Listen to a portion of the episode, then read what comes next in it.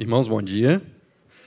Nós vamos dar sequência à nossa série de estudos nesse período de quaresma sobre os sete eu sous, de, eu sous tem plural, de Jesus no Evangelho de João, ou seja, sete vezes em que Jesus revela algo acerca de si mesmo, utilizando essa expressão, eu sou e algum predicado. Então a gente já falou sobre alguns deles, né, sobre Jesus como pão da vida, Jesus como luz do mundo, Jesus como a porta das ovelhas. E hoje nós vamos refletir um pouco sobre a declaração de Jesus sobre ele como o bom pastor. Eu sou o bom pastor. Certamente, das declarações dele, uma das mais conhecidas. Então, nós vamos direto para a leitura do texto. Antes que a gente faça, eh, antes até mesmo dos nossos comentários iniciais. Então, eu quero te convidar a abrir sua Bíblia comigo no Evangelho de João, capítulo 10. A gente vai ler a partir do verso 1. Então eu peço que se você tem sua Bíblia aí, seja no celular ou, ou física, que você abra e acompanhe a leitura. Se você não está com a Bíblia, mas tiver alguém próximo que possa compartilhar, para você acompanhar.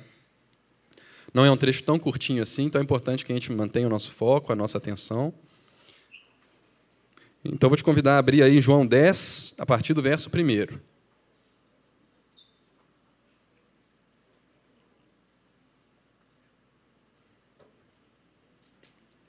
Diz assim então a palavra do Senhor: Em verdade, em verdade vos digo: o que não entra pela porta do, no aprisco das ovelhas, mas sobe por outra parte, esse é ladrão e salteador. Aquele, porém, que entra pela porta, esse é o pastor das ovelhas. Para esse o porteiro abre, as ovelhas ouvem suas as ovelhas ouvem a sua voz, ele chama pelo nome as suas próprias ovelhas e as conduz para fora. Depois de fazer sair todas as que lhe pertencem, vai adiante delas, e elas o seguem, porque ele reconhecem a voz. Mas de modo nenhum seguirão o estranho. Antes, fugirão dele, porque não conhecem a voz dos estranhos. Pula comigo aí agora para o verso 11.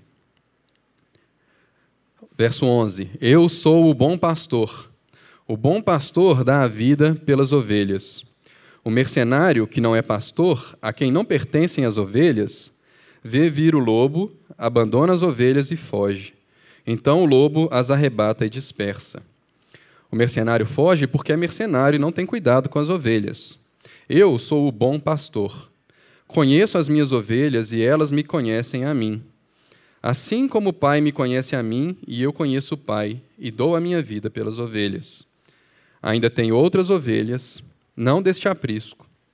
A mim me convém conduzi-las.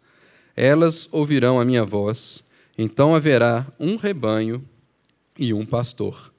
Por isso o Pai me ama, porque eu dou a minha vida para a reassumir. Ninguém a tira de mim. Pelo contrário, eu espontaneamente a dou. Tenho autoridade para entregar e também para reavê-la. Esse mandato recebi de meu Pai.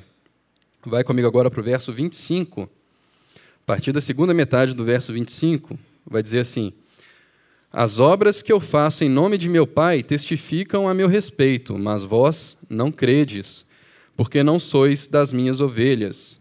As minhas ovelhas ouvem a minha voz, eu as conheço e elas me seguem. Eu lhes dou a vida eterna, jamais perecerão e ninguém as arrebatará da minha mão. Aquilo que meu Pai me deu é maior do que tudo, e da mão do, meu, e da mão do Pai ninguém pode arrebatar. Eu e o Pai somos um. Amém? Palavra de Deus, vamos orar. Senhor, uma vez mais chegamos a Ti nessa manhã, Deus, diante da Tua palavra, que é perfeita, sem erro, infalível, e nós queremos ser admoestados por ela, queremos aprender dela, Deus. Queremos ouvir da tua palavra como quem ouve o próprio Senhor, porque ela não é nada menos do que isso. Abençoa o pregador nessa manhã, Deus, para que somente a tua voz seja ouvida, para que Jesus Cristo seja levantado bem alto, Deus, nessa manhã. E nos ajuda, Deus, a olhar para Ele e apreciá-lo, Deus, como Ele é.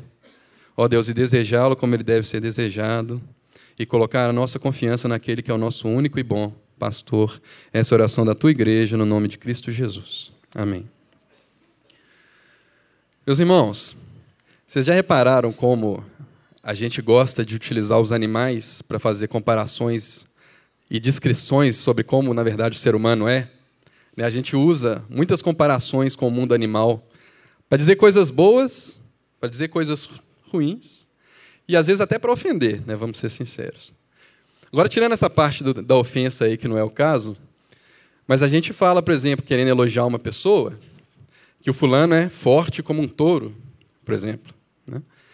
Ou então que o fulano voa alto como uma águia. Ou se a gente quiser denegrir, a gente fala ó, teimoso como uma mula, brava como uma onça. Esse a gente consegue se relacionar. Brava como uma onça, sagaz como uma raposa. Essa eu sei que metade não gostou. Mas vocês tentam pensar alguma com galo que eu não consegui pensar. Mas a gente, a gente usa os animais para se comparar, para descrever como nós somos através de algumas características do mundo animal, não é verdade? E se eu te contar que Deus, o oh Deus, quando Ele vai te dizer quem você é, quando Ele vai achar um animal para te comparar, Ele vai te comparar a uma ovelha aquele animal gordinho, fofinho, mas também bobo até. Aquele animal que desgarra com facilidade, aquele animal indefeso, aquele animal dependente. Talvez não fosse esse o animal que você escolhesse para se descrever, né? Talvez você fosse mais na linha dos, dos grandes mamíferos aí, do, talvez dos répteis, né? Das aves de rapina. Mas Deus, quando Ele vai descrever você, meu irmão, e a mim, Ele usa uma ovelha ele te descreve como uma ovelha. E, gente, se Deus, oh Deus, te chama de ovelha, acho bom você aceitar, porque é isso que você é mesmo. E é bom que você entenda também por que você é uma ovelha. E nessa manhã, o que a gente quer fazer é refletir sobre essa declaração de Jesus, sobre essa comparação que ele faz. E com a graça de Deus, que no final, gente, dessa reflexão, você esteja muito orgulhoso de ser ovelha. Porque a menos que você se veja assim, como ovelha, você não vai conseguir ver Jesus como seu pastor, porque você não vai se ver necessitado de um pastor. Então, para a gente entender essa passagem, que está em João capítulo 10, como sempre, a gente precisa de contexto. A gente precisa saber em que contexto essas passagens, essas palavras foram proferidas.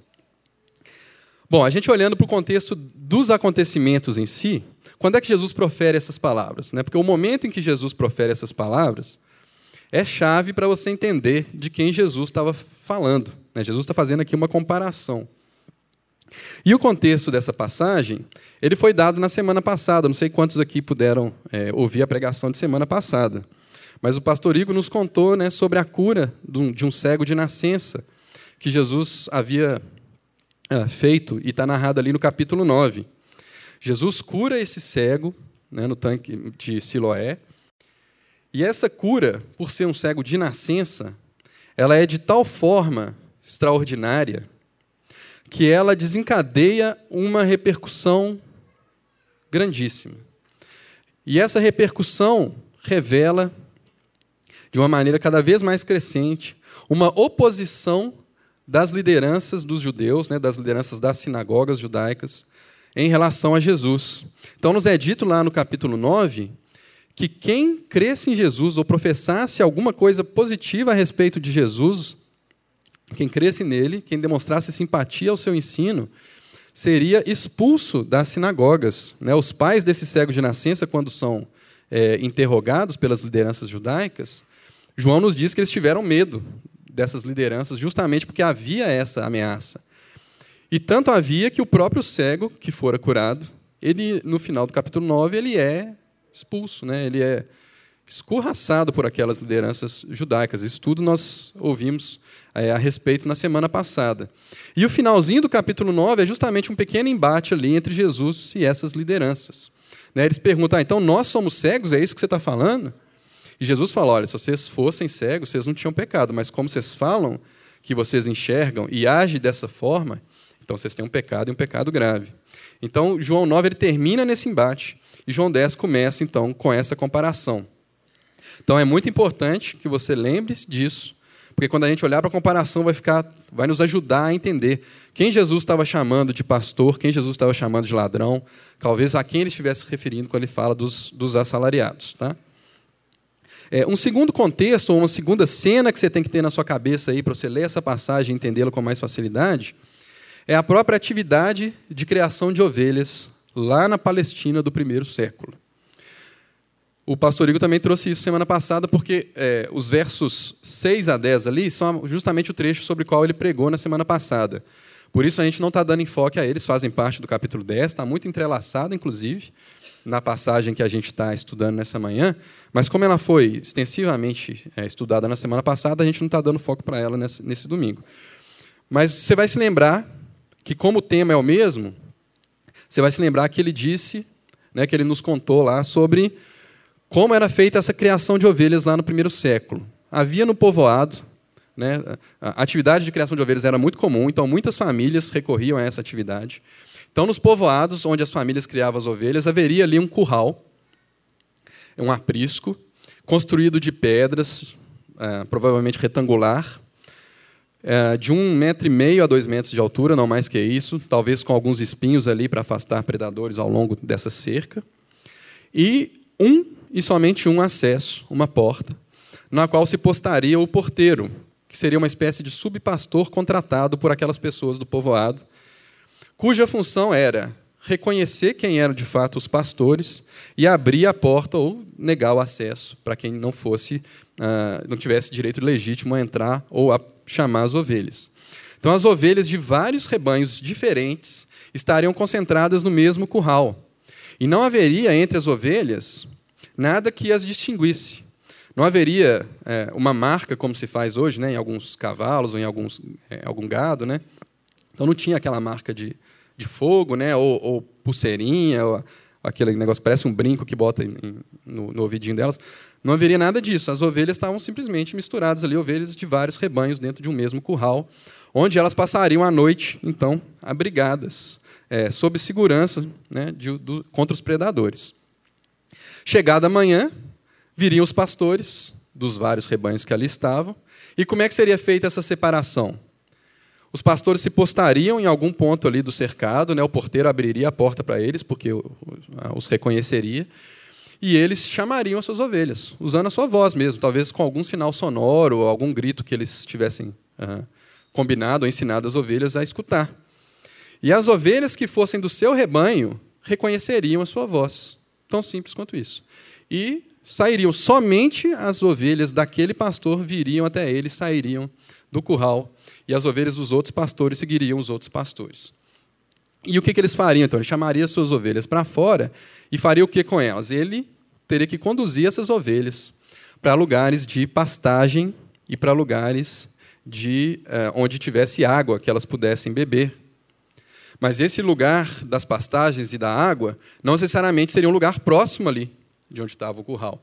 Então cabia ao pastor conduzir as suas ovelhas até essas pastagens e até essas águas, que a propósito tinham que ser águas tranquilas, não podiam ser águas agitadas, porque as ovelhas têm medo de águas agitadas.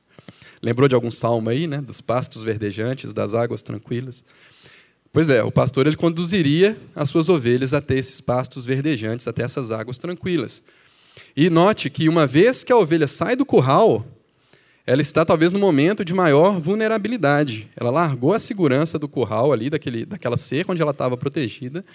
E nesse caminho, ela não conta com nada para a sua segurança, a não ser a ação do próprio pastor. Mas, gente, ovelha, né, fazendo um crossover aí, ovelha é o animal mais burro que tem. Né? Misturando as espécies um pouco aí, né? Ovelha não vai exatamente sabendo onde que ela está indo e sabendo que ela está indo para um lugar bom. Então, pode ser que ao longo desse, desse caminho aí, que o pastor vai adiante delas, conduzindo-as com a sua voz, é normal de se esperar que alguma ovelhinha ficasse para trás, sei lá, talvez distraída com alguma coisa ali no caminho. E o pastor, às vezes, tinha até que sair da sua posição lá de diante do rebanho e ir para trás para dar um toquinho naquela ovelha. Ou uma ovelha mais aventureira, talvez se desviasse ali por uma picada ao longo do caminho, o pastor tinha que ir lá trazer, né, dar uma cajadada nele, na, na ovelhinha para que ela voltasse. E o pastor então conduzia suas ovelhas munido do seu cajado e da sua vara. O cajado seria esse, esse essa haste né, de, de, madeira mais longa, com a qual ele podia dar uma pescada ali nas, nas ovelhas, que elas podiam também enxergar de longe.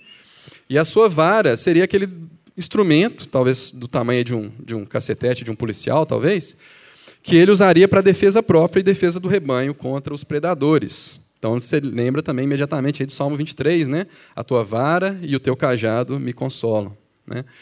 E ele teria talvez ali também um alforge, né? uma espécie de uma bolsa de couro, onde ele colocaria talvez algum alimento para ele, e pedras que ele pudesse usar na sua funda. Agora você lembra diretamente de Davi, né? A atividade do pastor de ovelhas, ela muda muito pouco da época, praticamente desde a época de Moisés ali até a época de Jesus, muito pouco havia se, se uh, mudado nessa atividade.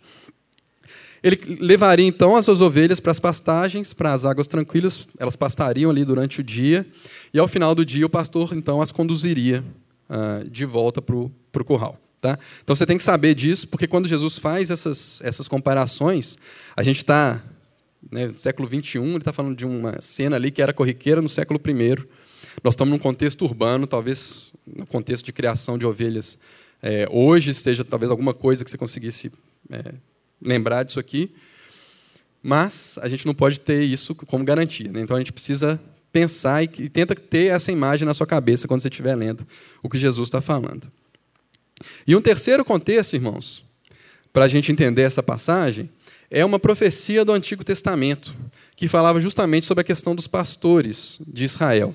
E essa profecia a gente vai ter que ler ela. Então eu vou te chamar para abrir comigo a sua Bíblia no profeta Ezequiel.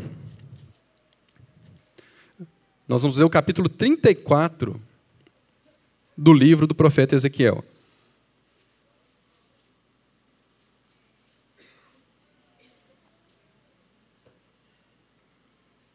E aí, mais uma vez, eu te convido a acompanhar a leitura.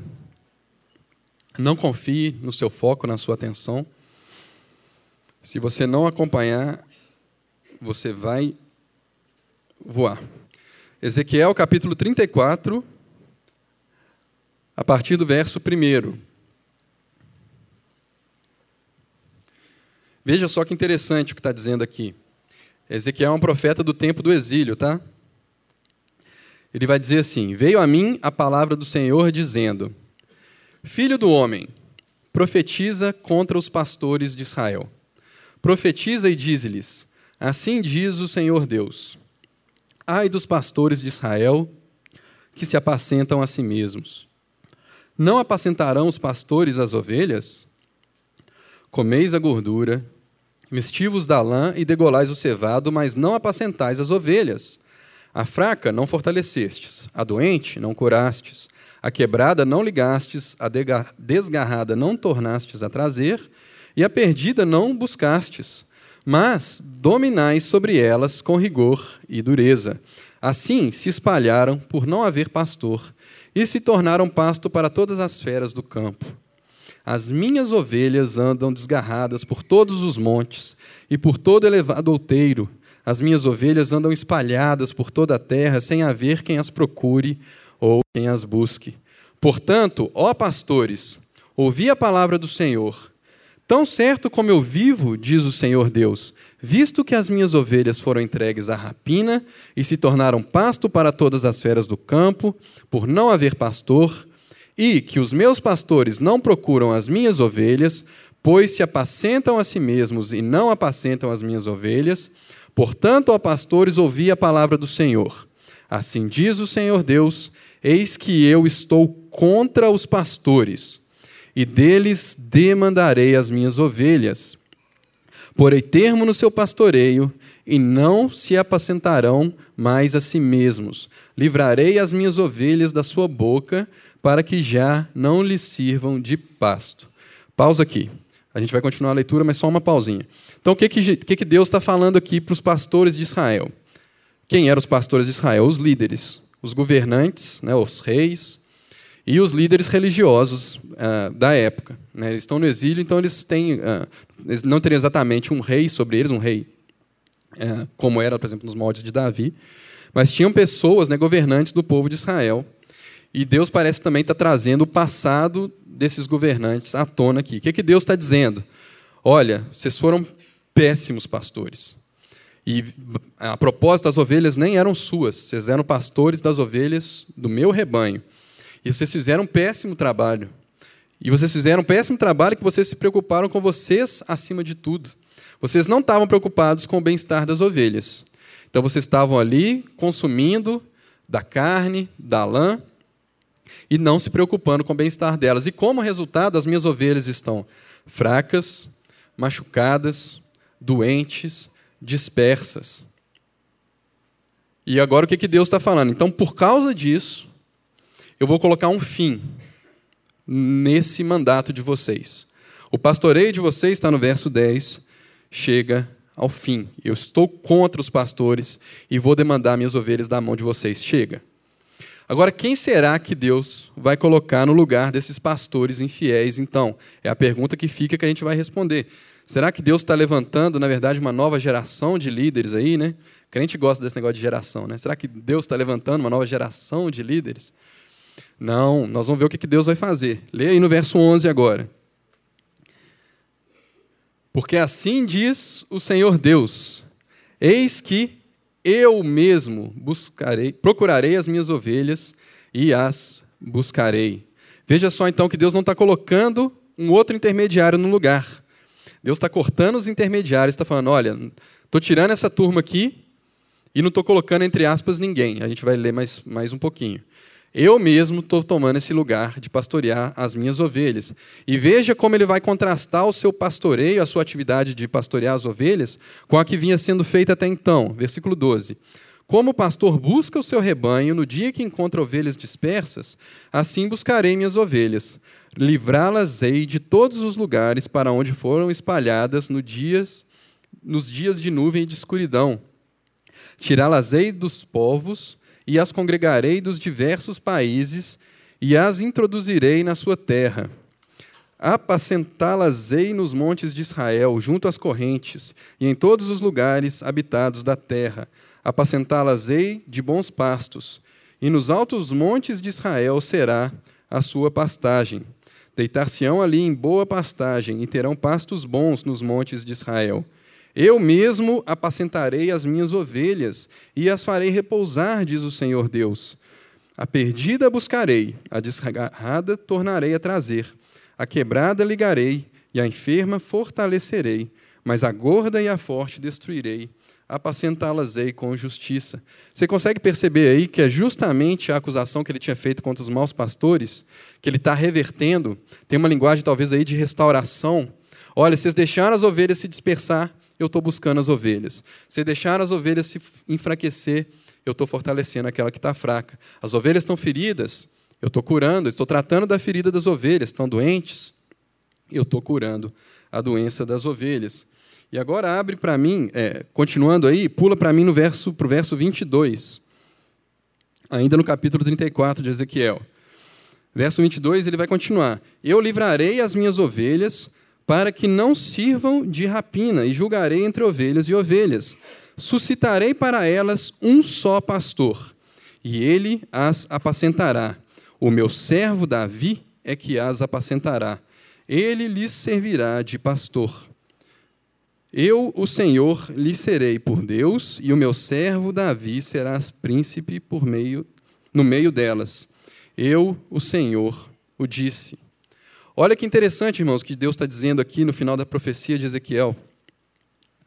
Ele está dizendo que quando ele vier apacentar suas ovelhas, buscar o seu povo, reunir o seu rebanho, tratar das suas ovelhas, na verdade, quem que o povo vai ver quando Deus aparecer? o povo vai ver Davi. Então é Deus voltando, é Deus entrando na, na, na demanda das ovelhas os seus pastores, mas ao mesmo tempo é Davi quem é o pastor. Não é um ou outro, é um e outro. Essa figura que apacenta então as ovelhas, ela é ao mesmo tempo o descendente de Davi. Lembra que nós estamos aqui na época do exílio, então Davi já não é vivo mais. Deus então está fazendo referência ao seu, à sua aliança que tinha sido feita com Davi, de que haveria um descendente de Davi que estaria para sempre sobre o trono de Israel. Quem era Davi, meus irmãos, antes de ser rei? Justamente um pastor. de ovelhas que foi chamado a pastorear o rebanho de Deus. Então, aquele que era o, o antítipo, né, o, o, o, perdão, o tipo de Cristo, o tipo do rei, o tipo do pastor, é aquele que está sendo prometido, uma vez mais, para reunir o rebanho de Deus. E quando ele fizesse isso, Israel deveria entender que quando esse descendente de Davi aparecesse para reunir o seu rebanho, para acabar com a maldade dos pastores ilegítimos, dos maus pastores, seria o próprio Deus em ação. Quando Davi aparecesse, Israel tinha que entender que era o próprio Deus em ação. Agora volta comigo para João 10. E olha lá no verso 11. Está aqui a declaração objeto né, da nossa reflexão nesse domingo. Jesus está dizendo: Eu sou o bom pastor. Meus irmãos, se Jesus não tivesse dito nada além disso, graças a Deus ele disse, ele desenvolveu bem essa ideia, a gente vai estudar. Mas se ele não tivesse dito, dito nada além disso, você percebe que ele já disse muita coisa? Quando você lê a profecia de Ezequiel e lê essa declaração de Jesus, você percebe que Jesus já disse muito aqui? Olha, o que, que Jesus está dizendo aqui? Chegou. Chegou o tempo em que o próprio Deus veio reunir as suas ovelhas. Chegou o tempo do cumprimento da profecia de Ezequiel. Chegou o tempo em que os maus pastores serão removidos, e a propósito, os intermediários todos serão removidos, e o próprio Deus agora vai se relacionar de forma direta com as suas ovelhas. Jesus está dizendo: olha, está diante de vocês aquele que é o descendente de Davi aquele que é o prometido. E ao mesmo tempo está diante de vocês o próprio Deus. Então, uma declaração de Jesus acerca da sua messianidade e da sua divindade. Jesus, em uma frase simples, curta, eu sou o bom pastor, está reivindicando para si o, a, a descendência de Davi, ser ele mesmo o descendente prometido de Davi, e ninguém mesmo do que o próprio Deus em ação. Então, o que Deus, Jesus está dizendo aqui, meus irmãos, é que a partir do momento em que ele vem, chegou o tempo da ovelha fraca ser fortalecida. Chegou o tempo da ovelha doente ser curada. Chegou o tempo das ovelhas dispersas serem reunidas debaixo do mesmo rebanho, debaixo do mesmo pastor. Uma frase. Se Jesus não tivesse dito nada, já tinha dito muita coisa. Deus é um Deus de graça e Ele está olhando para as suas ovelhas e Ele está vendo o sofrimento delas e Ele está vendo o que os maus pastores estão fazendo com elas. E agora Ele mesmo está vindo cuidar desse problema. E quando Ele aparece, a gente vê Jesus. E quando Jesus aparece, a gente vê o Pai, a gente vê Deus agindo. O descendente prometido de Davi, quando ele reúne as suas ovelhas, é ninguém menos do que o próprio Deus reunindo as suas ovelhas. Então, Jesus vai começar a descrever um pouco mais sobre como é esse Davi, como é esse descendente de Davi, quem ele era. E ele vai fazer isso, meus irmãos, por meio de alguns contrastes, inicialmente. Se você ler os cinco primeiros versos aí da passagem, Jesus está estabelecendo um contraste entre aquele que é o pastor e aqueles que são ladrões e assaltantes, é, ladrões e salteadores. O que, que Jesus está dizendo ali nos cinco primeiros versos? Nós não vamos ler novamente, mas o que ele está dizendo basicamente é o seguinte: olha, não tem o curral, não tem uma porta ali no curral, e não tem um porteiro para identificar quem que deve ter acesso às ovelhas e não deve ter acesso? Pois bem, se você vê uma pessoa que não está entrando pela porta do curral, o que, que você vai assumir sobre aquela pessoa? Certamente o bem das ovelhas ela não quer. Certamente o que ela quer é o mal das ovelhas. Como ele vai dizer mais adiante, ele quer roubar, matar e destruir as ovelhas. Ele não está preocupado com o bem-estar das pessoas. Então, essa pessoa pode ser considerada automaticamente, não entrou pela porta, considera como um ladrão, considera como um salteador. Vocês não têm que dar ouvido a um ladrão e a um salteador. De quem Jesus estaria falando quando ele traz aí nessa figura os ladrões e os salteadores? Aí, por isso que eu precisei te contar daquele contexto lá de João 9. Jesus proferindo essas palavras logo depois do seu embate com as lideranças judaicas, fica muito claro para nós que ele está condenando justamente aquelas lideranças. Aqueles que deviam ser os pastores, lembra? Aqueles que deviam ser os pastores de Israel. Que, que eles estão fazendo? Na verdade, eles estão impedindo que o pastor tenha acesso às suas ovelhas, ou que as ovelhas tenham acesso ao seu pastor. Eles estão se arvorando no direito de dizer quem é povo e quem não é povo, quem está dentro do curral e quem está fora. Não era isso que eles estavam fazendo, expulsando as pessoas das sinagogas? E Jesus está chamando eles de ladrões e de assaltantes, porque o pastor legítimo está ali diante deles e eles estão fazendo algo que é contrário ao bem-estar das ovelhas. Eles estão impedindo que as ovelhas cheguem ao seu pastor para que o seu pastor possa conduzi-las. Então ele se estabelece: olha, eu sou o bom pastor, eu entro pela porta. Né, nesses primeiros cinco versos, a, porta ainda está colocada ali e, a figura do porteiro. Depois ele muda um pouquinho a analogia, né, que é a parte dele sendo a, como ele sendo a própria porta, que foi o sermão de semana passada. Mas ele está dizendo: olha, eu estou na porta, o porteiro me reconhece, ele abre para mim, e vocês estão aí querendo matar, roubar e destruir as minhas ovelhas. Então ele se contrasta com os ladrões e os assaltantes. Ele está dizendo: olha, eu quero o bem-estar das minhas ovelhas, e eu sou o líder legítimo que, por direito, tenho direito a apacentar essas ovelhas. Vocês são líderes ilegítimos e péssimos líderes, porque vocês não querem o bem das ovelhas. Então, esse é o primeiro contraste que ele estabelece, isso está colocado nos cinco primeiros versos da passagem. A partir do verso 11, ele vai estabelecer, na verdade do 12, ele vai estabelecer um contraste com uma outra figura. Ele vai dizer da figura do, na minha tradução está mercenário, que talvez é uma palavra que carrega conotação negativa demais para a gente entender de quem ele está falando. Eu não te contei isso, mas naquele curral compartilhado que a gente falou, é, tinha rebanhos de pessoas que eram muito ricas de pessoas que tinham tantos rebanhos ou tantas ovelhas que eles mesmos não apacentavam as suas ovelhas. Eles contratavam pessoas para serem seus pastores e para conduzir os seus rebanhos. A Bíblia nos fala dessa figura do pastor assalariado em, em, alguns, em algumas passagens. A gente pode lembrar, por exemplo, de Abraão. Nos é dito que Abraão tinha os pastores ali dele, né, que cuidavam dos rebanhos.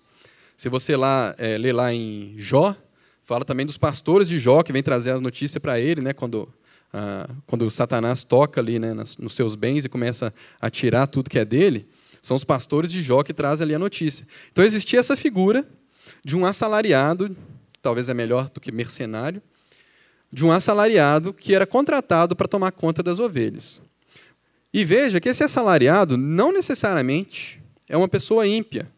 Não necessariamente ele está é, fazendo mal para as ovelhas. Ele podia ser um ótimo empregado, chega no horário, trata bem as ovelhas, está preocupado em achar bons pastos para elas, boas fontes de água. Não é esse o problema. O contraste que Jesus está fazendo com os assalariados é que os assalariados, em última instância, não estavam preocupados no nível que o bom pastor estaria com as suas ovelhas. Então, se chegasse diante de uma situação em que ele tivesse, esse assalariado tivesse que optar entre a vida das ovelhas e a sua própria vida, esse assalariado não teria dúvida. Né? Eu não ganho para isso, eu não ganho para enfrentar lobo aqui, para arriscar minha vida com lobo aqui. Ele daria no pé e deixaria o lobo se fartar ali com o rebanho. É isso que Jesus está dizendo aí nos versos 11 e 12. O assalariado ele foge porque ele é assalariado. Ele não tem cuidado com as ovelhas, mas eu não. Eu sou o bom pastor e o bom pastor dá a vida pelas suas ovelhas. Então, por que ele é o bom pastor? E eu preciso fazer um parênteses aqui para te dizer que bom não quer dizer que ele é o pastor bonzinho, tá? Não é isso que Jesus está dizendo aqui. Bom tem a ideia de nobre, de valoroso, ou talvez assim de o pastor para valer, o pastor de verdade. Essa é a ideia que está aqui. Então, o bom pastor, ele está disposto, e aqui ele está falando em termos de disposição ainda, a dar a sua vida pelas suas ovelhas. Se chegar num momento em que as ovelhas estão em perigo de morte, esse bom pastor não vai fugir da raia. Esse bom pastor vai colocar a sua vida em jogo para salvar a vida das suas ovelhas, e por isso ele é o bom pastor. E chama a atenção também que Jesus esteja dizendo no singular, né? no artigo definido, como o Igor chamou a atenção semana passada. Ele não é um bom pastor que está sendo contrastado com um assalariado. Existem assalariados, existem ladrões, assaltantes, existem péssimos pastores, e existe o bom pastor. E Jesus está reivindicando o título: Eu sou o bom pastor e eu estou disposto a dar a vida pelas minhas ovelhas. E aí Jesus vai repetir essa declaração no verso 14. Eu sou o bom pastor. Então, se ele repete a declaração, é porque o que ele vai dizer a seguir tem ênfase, é muito importante. O bom pastor, eu sou o bom pastor. Conheço as minhas ovelhas e elas me conhecem a mim, assim como o Pai me conhece a mim e eu conheço o Pai e dou a minha vida pelas ovelhas. Olha que interessante, por que Jesus é o bom pastor então?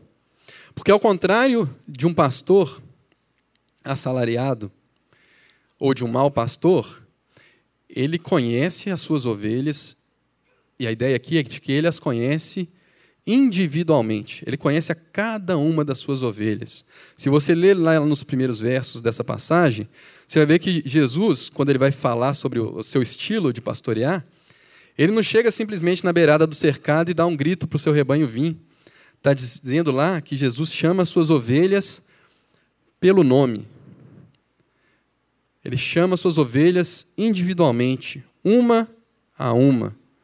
E quem é sua ovelha ouve o seu nome sendo chamado e responde a sua voz. Escuta a sua voz e responde o seu chamado. Então Jesus conhece as suas ovelhas profundamente, uma a uma. Você já pensou, meu irmão, se você já colocou a sua fé em Jesus Cristo, que quando você foi reunido nesse belo rebanho que temos aqui, que Jesus chamou você pelo seu nome para você ser reunido? Jesus não fez um chamado geral e você tinha que se virar para escutar. Jesus te chamou de um jeito, meu irmão, que não tinha como você não responder. Ele chamou seu nome, ele falou José, ele falou João, ele falou Davi, ele falou Felipe, ele falou Mateus. Ele falou seu nome, meu irmão, ele te trouxe para junto. E se não está claro o suficiente, o tanto que ele te conhece, olha o que, que ele compara o conhecimento que ele tem de você. Aqui ele compara ele vai dizer que ele conhece as ovelhas e se dá a conhecer a elas na mesma intensidade que ele conhece o Pai e é conhecido por ele. Deixa eu te contar, isso é muito. Isso é um conhecimento profundo. Isso é um conhecimento sem zonas cinzas, sem zonas sem sinal. É um conhecimento profundo e abrangente. Ele te conhece perfeitamente, ele te dá a conhecer totalmente, ele se dá a conhecer a você totalmente. Mas tem um detalhezinho, meu irmão, que faz toda a diferença. Aquele detalhe que faz toda a diferença. É que no verso 15 ele fala que conhece as ovelhas, assim como o pai a conhece e ele conhece o pai, e ele dá a sua vida pelas ovelhas. Ele repete isso. Mas o que, que é o detalhezinho que faz toda a diferença? Meu irmão, se você tivesse que dar a sua vida por mim, eu queria que você me conhecesse o mínimo possível. Porque quanto mais você me conhecesse, menos vontade de dar sua vida por mim você ia ter. Garanto para você. Pergunta a Aline depois lá. Menos vontade você ia ter de dar sua vida por mim. Mas o que está dizendo aqui, gente, é que o pastor conhece as suas ovelhas desse jeito profundo, desse jeito sem ter escapatória, sem ter nenhuma área que ele não acessa. E ainda assim ele dá a vida pelas suas ovelhas. Meu irmão, que notícia boa. Você não precisa esconder nada de Jesus se você é ovelha dele, porque ele já sabe, ele te conhece. Você não precisa ter nenhuma forma de, de desempenho para enganar Jesus de quem você é. Você não pode pegar, você não precisa esconder nada debaixo da lã ali para ele não ver. Ele vê tudo. E ele viu tudo antes mesmo de te chamar.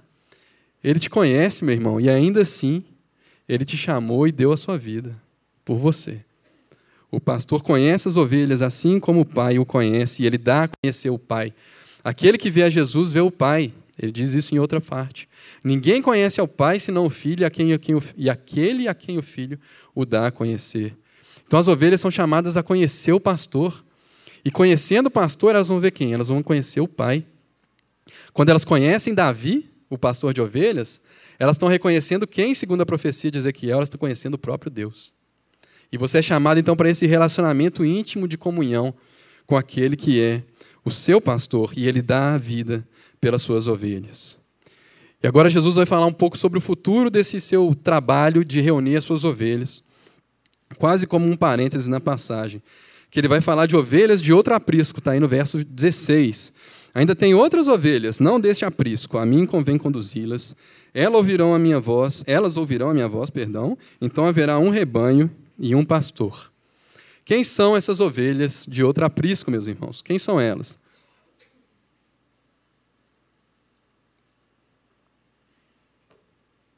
Notaram o suspense? Não são os mormons, tá, gente? Eu descobri esses dias que eles citam esse versículo aqui. Eu fui no consultório de dentista, tinha lá um, um quadrinho, parecendo um porta-retrato assim.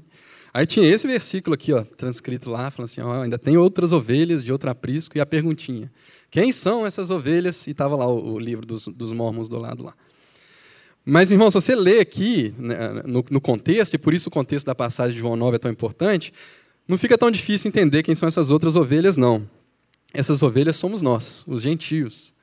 O que, Jesus está falando ali no início? Ele está confrontando as lideranças dos judeus, não é? Ele está dizendo: vocês são ladrões e salteadores, porque eu estou aqui no curral do judaísmo chamando as minhas ovelhas para fora e vocês estão resistindo. Então fica claro quem que era esse primeiro curral, e o que seria esse primeiro curral. Jesus está ali no embate com as lideranças judaicas para chamar suas ovelhas dentre o judaísmo para serem suas ovelhas, para reunir o seu rebanho. Então, se esse é o primeiro curral, quem que seria o outro curral?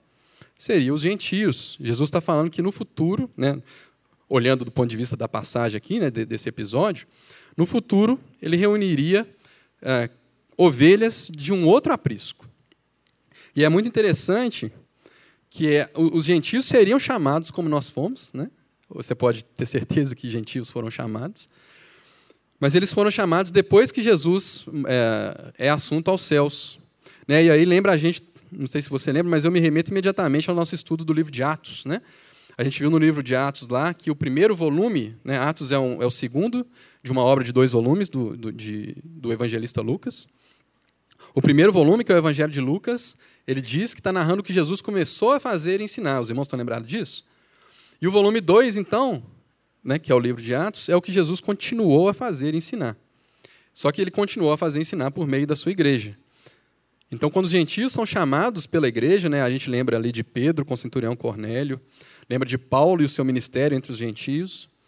Nos é dito aqui pelo próprio Jesus que quando os gentios são chamados, quando a igreja chama, através dos seus apóstolos, através dos seus ministros, os gentios, é o próprio pastor chamando. Então Jesus faz uma referência ao futuro. Olha, esse rebanho que eu estou começando a formar aqui, ele ainda vai crescer, vai render bastante.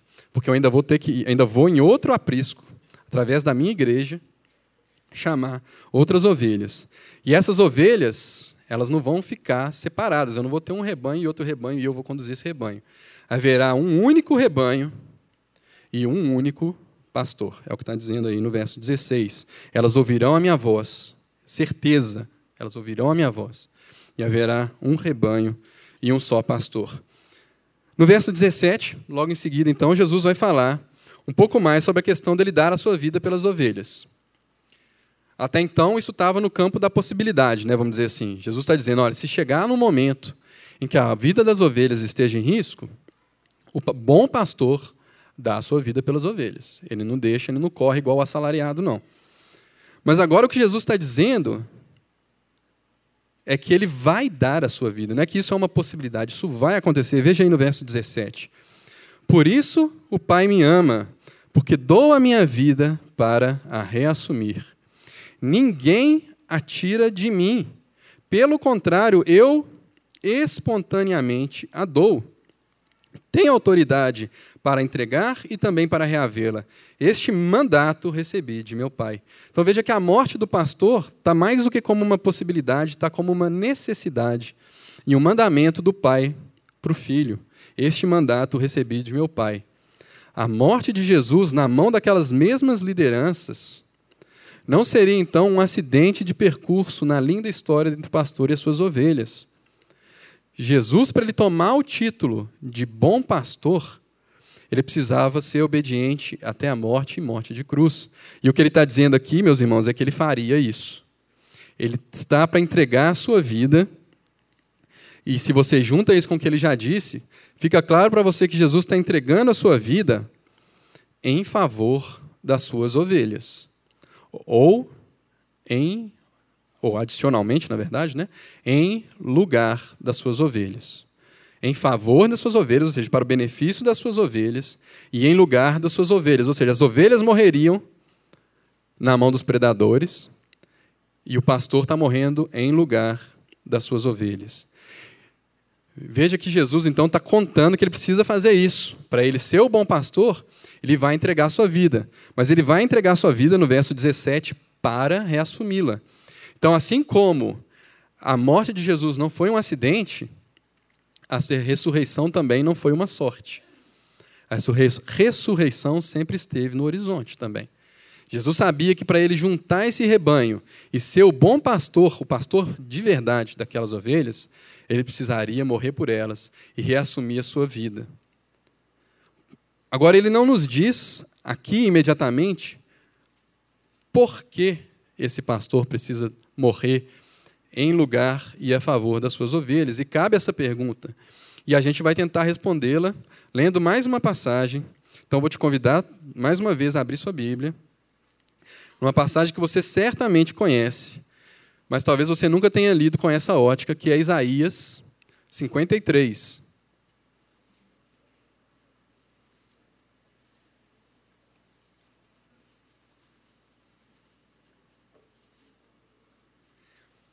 Profeta Isaías, capítulo 53, passagem super ultra conhecida. Mas faça um esforcinho para ler sobre a ótica disso que a gente está falando, sobre a ótica do pastor, morrendo em favor das suas ovelhas. Veja aqui o que está no verso 53, perdão, no capítulo 53. Nós estamos tentando responder a pergunta: por que o pastor precisava morrer pelas suas ovelhas, afinal de contas? Né? Jesus falou isso agora como uma necessidade. Eu, eu vou dar minha vida para reassumi-la. Por quê? Isaías 53, versos 1. Quem creu em nossa pregação e a quem foi revelado o braço do Senhor? Porque foi subindo como renovo perante ele, como raiz de uma terra seca. Não tinha aparência nem formosura. Olhámo-lo, mas nenhuma beleza havia que nos agradasse. Era desprezado e o mais rejeitado entre os homens, homem de dores e que sabe o que é padecer e como um de quem os homens esconde o rosto, era desprezado e dele não fizemos caso.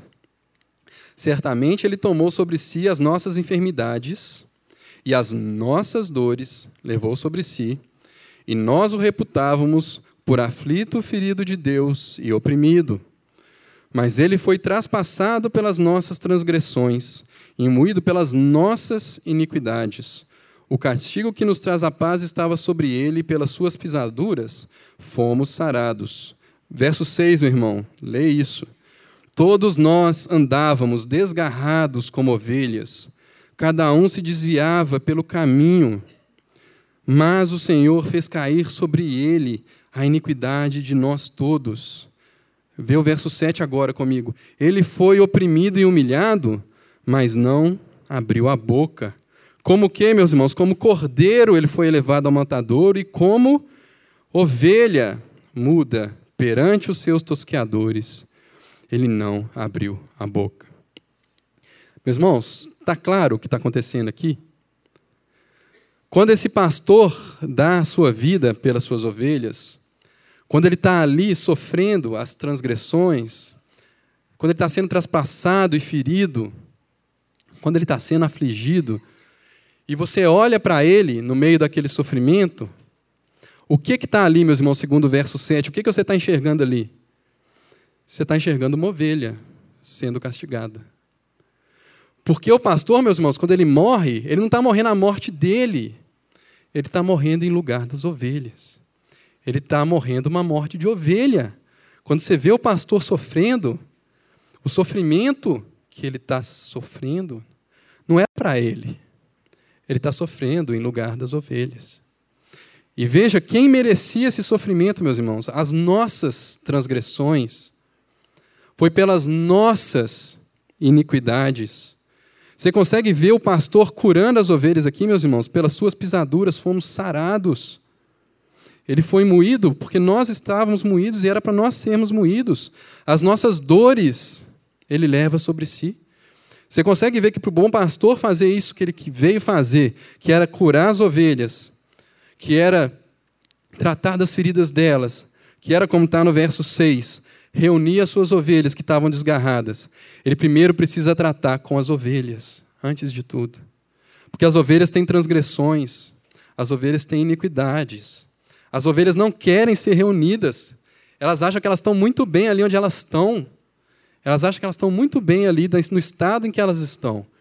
E de maneira nenhuma elas ouviriam a voz do pastor se o pastor antes não tratasse com isso.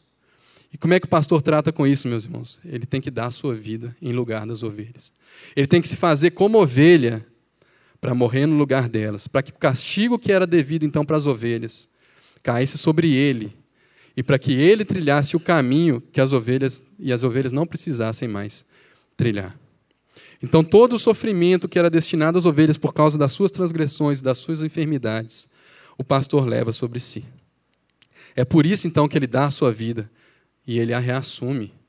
Ele simplesmente desce a sua vida, as ovelhas estavam novamente à mercê dos predadores. Mas ele não dá simplesmente a sua vida, ele dá e as reassume. E agora, ressurreto, ele vai adiante delas. E elas ouvem a sua voz. Jesus está diante de você, meu irmão, te levando, te conduzindo. E veja aqui que Jesus não está te instruindo a aprender a ouvir a voz dele, ele está te dizendo Olha, se você é minha ovelha, é porque eu fiz todo o trabalho, não sobrou nada para você fazer. Se você é minha ovelha, é porque eu levei as suas transgressões, eu sofri o sofrimento que era por você. E agora eu posso ser o bom pastor que vai te conduzir. Mas, meus irmãos, tem mais uma pergunta que a gente precisa responder se a gente olhar para essa questão.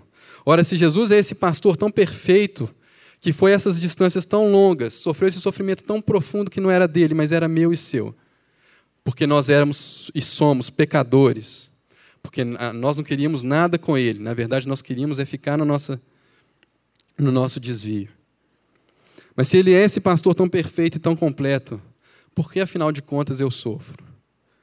Por que afinal de contas essa doença? Por que afinal de contas essa morte dos meus entes queridos? Por que essas dívidas? Por que esse desemprego? Será que o pastor falhou na sua tarefa de me conduzir? Será que ele estava olhando para o outro lado enquanto eu tropecei nessa pedra aqui? Certamente que não, meus irmãos. Ele é o bom pastor e ele está disposto a dar a vida pelas ovelhas, como ele já provou na cruz. Mas eu quero te lembrar do Salmo 23, você não precisa abrir, não. Salmo 23 tem uma, uma passagem lá que às vezes a gente passa por cima ou lê errado. Que é assim, ó. Ainda que eu ande pelo vale da sombra da morte, não temerei mal algum, por quê? Porque tu estás comigo. A tua vara e o teu cajado me consolam. Meu irmão, você está no vale da sombra da morte, você não está sozinho. Quem te conduziu pelo vale da sombra da morte e está ali com você é o pastor. Lembra que eu falei, o caminho do curral para a pastagem nem sempre vai ser o caminho mais florido do mundo. Nem sempre vai ser o caminho mais aplainado do mundo, vai ter espinho, vai ter pedra. E a ovelha pode se ferir ali naquele caminho difícil, mas você precisa passar por ele. E você não está passando, e quando você passa por ele, meu irmão, imagina se você fosse ovelha de um outro pastor. Você estava pedido. Mas você está passando pelo caminho que o bom pastor está te conduzindo, então você não precisa ter medo do caminho. Então seu sofrimento não é um acidente de percurso. Seu sofrimento não é uma falha do pastor. Meu irmão, o vale da sombra da morte, ele tem um poder de te conectar com o pastor que nenhum pasto verdejante tem. Porque às vezes você vai machucar mesmo. E vai precisar, porque você precisa passar por aquele caminho que o pasto está logo ali adiante. Mas aí você vai olhar, vai, talvez vai ficar uma cicatriz ali em você, mas você vai olhar para aquela cicatriz. E aí você vai olhar para o seu pastor, e aí você vai olhar para a mão do seu pastor. Aí você vai olhar para o lado do seu pastor. Aí você vai olhar para os pés do seu pastor. E o que, que você vai ver ali, meu irmão? Você vai ver cicatriz, iguais às suas. Então, o sofrimento, irmãos, ele nos conecta com, com o nosso pastor de uma maneira que nenhum pasto verdejante consegue. E você vai lembrar que as chagas do seu pastor foram por um sofrimento muito maior do que esse pelo qual você está passando. E ele passou aquele sofrimento no seu lugar. Porque quem merecia aquele sofrimento que gerou aquelas chagas na mão do seu pastor foi, foi quem merecia era você mesmo e quem sofreu foi ele. E qual é o resultado, irmãos, do sofrimento do nosso pastor? É o final da passagem de João capítulo 10. Volta aí comigo para João 10. Os versos finais ali da passagem. A partir da segunda metade do verso 25 para frente. Podemos ler do verso 27 para frente. As minhas ovelhas ouvem a minha voz, eu as conheço e elas me seguem. Eu lhes dou a vida eterna, jamais perecerão. E ninguém as arrebatará da minha mão. Aquilo que meu Pai me deu é maior do que tudo. Ou talvez, preferivelmente, irmãos, aquele que me deu, né, que é o que mais deu, que é o meu Pai, é maior do que todos. E da mão do meu Pai ninguém as pode arrebatar. Em uma palavra, meus irmãos, qual é o resultado desse sofrimento do pastor? Segurança. É disso que está tratando a passagem. Volta e pensa agora. Ele está falando de um curral onde as ovelhas estão ali abrigadas. Ele está falando de um percurso onde o pastor está chamando as suas ovelhas para segui-lo, onde as, as, ovelhas estariam sob uh, o risco de ataque de predadores. Ele está falando sobre ladrões, sobre salteadores. Ele está falando sobre pessoas que se aproveitaram das ovelhas. Ele está falando de pessoas que, quando o momento chegasse, elas abandonariam as suas ovelhas. Mas, em uma palavra, o que ele está te dizendo é que, se ele é o seu bom pastor e você é a ovelha dele, você está seguro para a eternidade. Para sempre, meu irmão. Se alguém for mais poderoso do que Deus Pai, é isso que Jesus está dizendo aqui.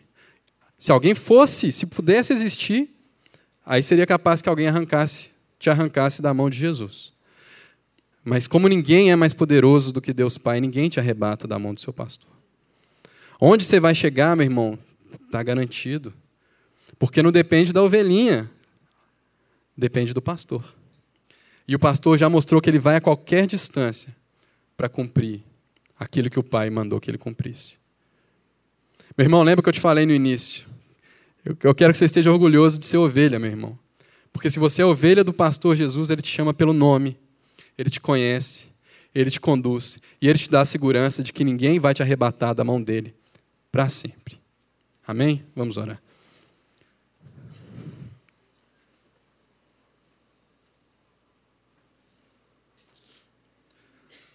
Senhor nosso Deus, obrigado.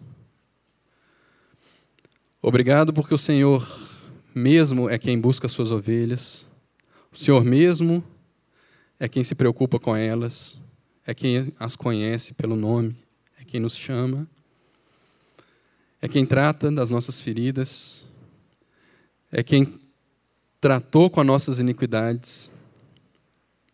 Obrigado, Senhor, porque isso custou a vida do nosso pastor. Obrigado porque o nosso pastor não correu diante das adversidades. Obrigado porque ele fez isso em nosso favor e em nosso lugar. O castigo que nos traz a paz foi colocado sobre ele, Deus.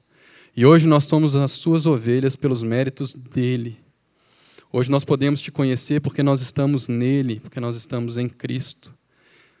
Ó oh, Deus, obrigado, Senhor, porque a gente pode ouvir a voz do nosso pastor a nos guiar.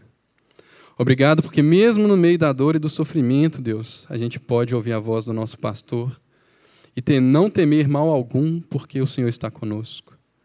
Deus, eu te peço nessa manhã, Deus, que as ovelhas do pastor vejam o pastor glorificado, ressurreto.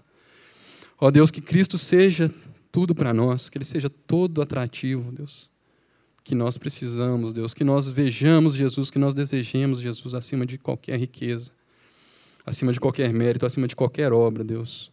Levanta Jesus, Deus, para a tua igreja, Senhor. Levanta Jesus para que esse rebanho possa ver o seu pastor. Obrigado porque o Senhor vai adiante de nós, Deus, e nós queremos te seguir, Senhor. Dá-nos a graça de te seguir, Deus, tão fielmente quanto possível, Senhor.